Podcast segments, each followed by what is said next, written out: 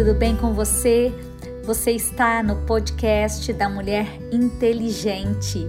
Eu, pastora Karina Tudela e você na jornada da leitura bíblica diária. E hoje é o 44º dia, dia 13 de fevereiro.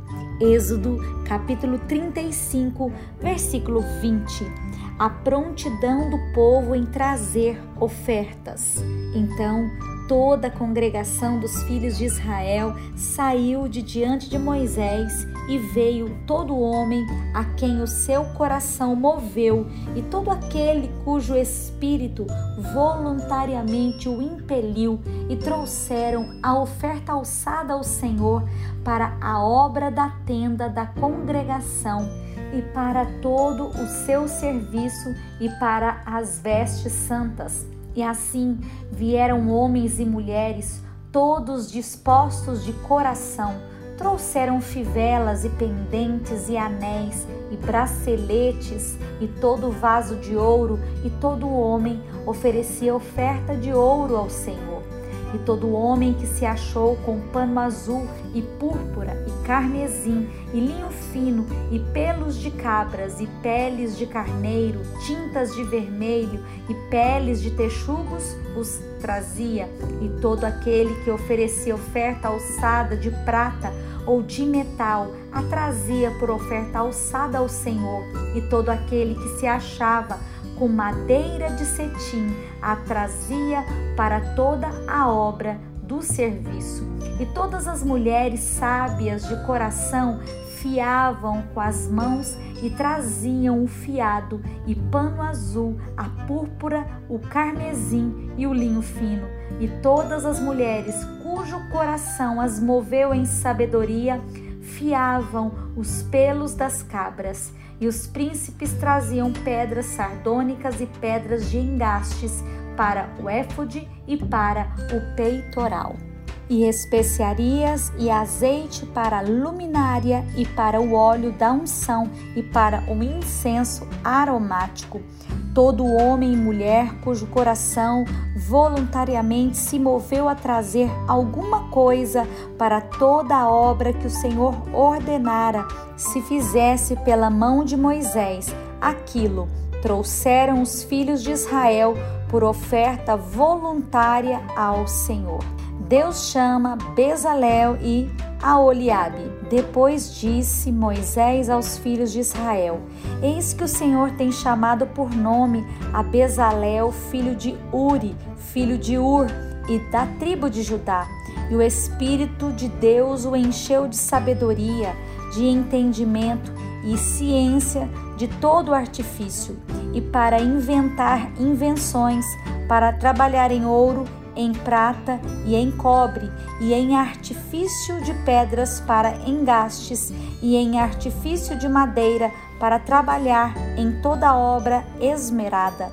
Também lhe tem disposto o coração para ensinar a outros, a ele e a Oliabe, filho de Aizamaque, da tribo de Dan encheu-os de sabedoria do coração para fazer toda a obra de mestre e a mais engenhosa e do bordador de pano azul, de púrpura e em carmesim e em linho fino e ao tecelão, fazendo toda a obra e inventando invenções.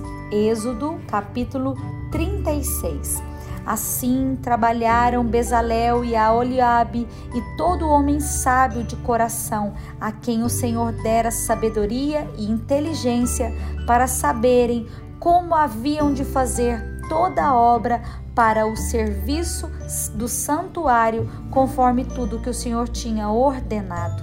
Moisés entrega aos obreiros as ofertas do povo porque Moisés chamara a Bezalel e a Aoliabe e todo homem sábio de coração, em cujo coração o Senhor tinha dado sabedoria, isto é, a todo aquele a quem o seu coração movera, que se chegasse à obra para fazê-la.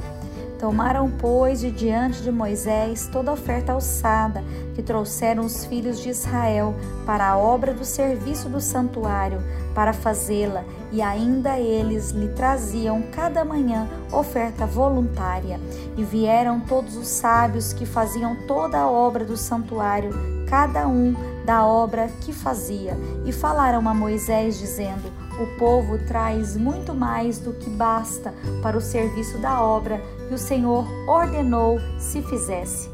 Então mandou Moisés que fizessem passar uma voz pelo arraial, dizendo: Nenhum homem nem mulher faça mais obra alguma para a oferta alçada do santuário. Assim, o povo foi proibido de trazer mais, porque tinham material bastante para toda a obra que havia de fazer-se e ainda sobejava. Assim, todo sábio de coração entre os que faziam a obra fez o tabernáculo de dez cortinas de linho fino torcido e de pano azul e de púrpura e de carmesim, com querubins, da obra mais esmerada as fez. O comprimento de uma cortina era de vinte e oito côvados e a largura de outra cortina de quatro côvados Todas as cortinas tinham uma mesma medida e ligou cinco cortinas uma com a outra e outras cinco cortinas ligou uma com a outra. Depois fez laçadas de fio azul na borda da última cortina do primeiro agrupamento. Assim também fez na borda da primeira cortina do segundo agrupamento. 50 laçadas fez numa cortina e 50 laçadas fez na cortina da extremidade do segundo agrupamento. Estas laçadas eram contrapostas uma com a outra. Também fez 50 colchetes de ouro e com esses colchetes uniu as cortinas uma com a outra e foi feito assim um tabernáculo. E fez também cortinas de pelos de cabras para a tenda sobre o tabernáculo. De onze cortinas a fez. O comprimento de uma cortina era de trinta côvados e a largura de uma cortina de quatro côvados. Estas onze cortinas tinham uma mesma medida, e ele uniu cinco cortinas à parte e seis cortinas à parte e fez 50 laçadas na borda da última cortina do agrupamento e também fez 50 laçadas na borda da cortina do outro agrupamento. Fez também 50 colchetes de metal para ajuntar a tenda para que fosse uma, a coberta de pelos e as tábuas. Fez também para a tenda uma coberta de peles de carneiros tinta de vermelho e por cima uma coberta de pelos de texugo. Também fez tábuas levantadas para o tabernáculo de madeira de cetim. O comprimento de uma tábua era de doze côvados e a largura de cada tábua era de um côvado e meio. Cada tábua tinha duas coiceiras pregadas uma com a outra, assim fez com todas as tábuas do tabernáculo. Assim, pois, fez as tábuas para o tabernáculo, vinte tábuas para a banda do sul, e fez quarenta bases de prata debaixo das vinte tábuas, duas bases debaixo de uma tábua para as suas duas coiceiras, e duas bases debaixo de outra tábua para as suas duas coiceiras. Também fez vinte tábuas ao outro lado do tabernáculo da banda do norte, e com as suas quarenta bases de prata, duas bases debaixo de uma tábua e duas bases debaixo da outra tábua. E o lado do tabernáculo para o ocidente fez seis tábuas. Fez também duas tábuas para os cantos do tabernáculo aos dois lados, as quais estavam juntas debaixo e também se ajuntavam por cima com uma argola. Assim fez com elas ambas nos dois cantos. Assim eram oito tábuas com as suas bases de prata, a saber, dezesseis bases, duas bases debaixo de cada tábua. Fez também barras de madeira de cetim, cinco para as tábuas de um lado do tabernáculo e cinco barras para as tábuas do outro lado do tabernáculo, e outras cinco barras para as tábuas do tabernáculo de ambas as bandas do ocidente e fez que a barra do meio passasse pelo meio das tábuas de uma extremidade até a outra, e cobriu as tábuas de ouro e as suas argolas, os lugares das barras. fez de ouro, as barras também cobriu de ouro, os véus e as colunas. Depois fez o véu de pano azul e de púrpura e de carmesim e de linho fino torcido, de obra esmerada o fez com querubins. E fez-lhe quatro colunas de madeira de cetim e as cobriu de ouro, e os seus colchetes fez de ouro e fundiu-lhe quatro bases de prata. Fez também para a porta da tenda o véu de pano azul e de púrpura e de carmesim e de linho fino torcido da obra de bordador, com as suas cinco colunas e os seus colchetes e as suas cabeças e as suas molduras cobriu de ouro e as suas cinco bases eram de cobre.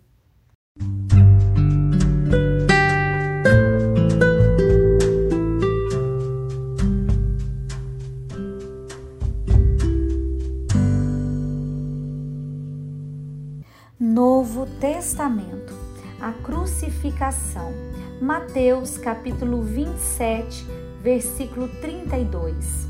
E quando saíam, encontraram um homem sirineu chamado Simão, a quem constrangeram a levar a sua cruz. E chamando ao lugar chamado Gólgota, que significa lugar da caveira, deram-lhe de beber vinho misturado com fel mas ele, provando-o, não quis beber. E, havendo crucificado, repartiram as suas vestes, lançando sortes, para que se cumprisse o que foi dito pelo profeta. Repartiram entre si as minhas vestes, e sobre a minha túnica lançaram sortes. E assentados o guardavam ali, e por cima da sua cabeça puseram escrita a sua acusação: Este é Jesus, o Rei dos Judeus e foram crucificados com ele dois salteadores, um à direita e o outro à esquerda. E os que passavam blasfemavam dele, meneando a cabeça e dizendo: Tu que destróis o templo e em três dias o reedificas, salva-te a ti mesmo, se és o filho de Deus, desce da cruz. E da mesma maneira também os príncipes dos sacerdotes com os escribas, os anciãos, os fariseus, escarnecendo, diziam: Salvou os outros e a si mesmo não pode salvar-se? Se é o rei de Israel, desça agora da cruz e creremos nele. Confiou em Deus? Livre-o agora, se o ama, porque disse: Sou filho de Deus? E o mesmo lhe lançaram também em rosto os salteadores, e com ele estavam crucificados. E desde a hora sexta houve trevas sobre toda a terra até a hora nona. E perto da hora nona exclamou Jesus em alta voz, dizendo: Eli, Eli, lema sabatani, isto é, Deus meu, Deus meu, por que me desamparaste? E alguns dos que ali estavam, ouvindo isso, diziam: Este chama por Elias. E logo um deles, correndo, tomou uma esponja e embebeu-a em vinagre e, pondo-a numa cana, dava-lhe de beber. Os outros, porém, diziam: Deixa, vejamos se Elias vem livrá-lo. E Jesus, clamando outra vez em grande voz, entregou o Espírito, e eis que o véu do templo se rasgou em dois, de alto a baixo, e tremeu a terra, e fenderam-se as pedras, e abriram-se os sepulcros, e muitos corpos de santos que dormiam foram ressuscitados, e saindo dos sepulcros, depois da ressurreição dele, entraram na Cidade Santa e apareceram a muitos. E o centurião e os que com ele guardavam a Jesus, vendo o terremoto e as coisas que haviam sucedido, tiveram grande temor e disseram: Verdadeiramente este era o Filho de Deus. E estavam ali olhando de longe muitas mulheres que tinham seguido Jesus desde a Galiléia para o servir, entre as quais estavam Maria Madalena e Maria, mãe de Tiago e de José, e a mãe dos filhos de Zebedeu. A sepultura de Jesus. E vindo, já à tarde, chegou um homem rico de Arimateia por nome José que também era discípulo de Jesus. Este foi ter com Pilatos e pediu-lhe o corpo de Jesus. Então Pilatos mandou que o corpo lhe fosse dado.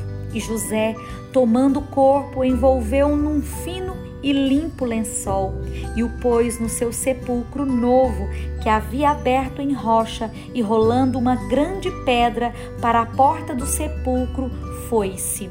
E estavam ali Maria Madalena e a outra Maria assentadas defronte do sepulcro. E no dia seguinte, que é o dia depois da preparação, reuniram-se os príncipes dos sacerdotes e os fariseus em casa de Pilatos, dizendo: Senhor, lembra-nos do que aquele enganador, vivendo ainda, disse: Depois de três dias ressuscitarei. Manda, pois, que o sepulcro seja guardado com segurança até o terceiro dia, e não se dê o caso em que os seus discípulos vão de noite e o furtem e digam ao povo: ressuscitou dos mortos, e assim o último erro será pior do que o primeiro. E disse-lhe Pilatos: Tendes a guarda, ide, guardai-o como entenderdes. E indo eles, seguraram o sepulcro com a guarda, selando a pedra.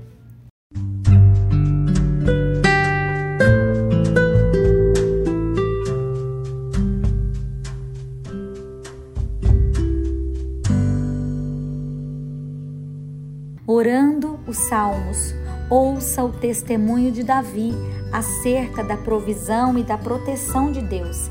Reflita em oração sobre a mão de Deus em sua vida. Davi louva a Deus que respondeu às suas súplicas e exorta a confiar nele. Salmo 34. Louvarei ao Senhor em todo tempo. O seu louvor estará continuamente na minha boca. A minha alma se gloriará no Senhor, os mansos o ouvirão e se alegrarão. Engrandecei ao Senhor comigo e juntos exaltemos o seu nome. Busquei ao Senhor e ele me respondeu, livrou-me de todos os meus temores olharam para ele e foram iluminados, e os seus rostos não ficaram confundidos. Clamou este pobre e o Senhor os ouviu e o salvou de todas as suas angústias. O anjo do Senhor acampa-se ao redor dos que o temem e os livra. Provai e vede que o Senhor é bom. Bem-aventurado o homem que nele confia. Temei ao Senhor, vós, os seus santos, pois não tem falta alguma aqueles que o temem.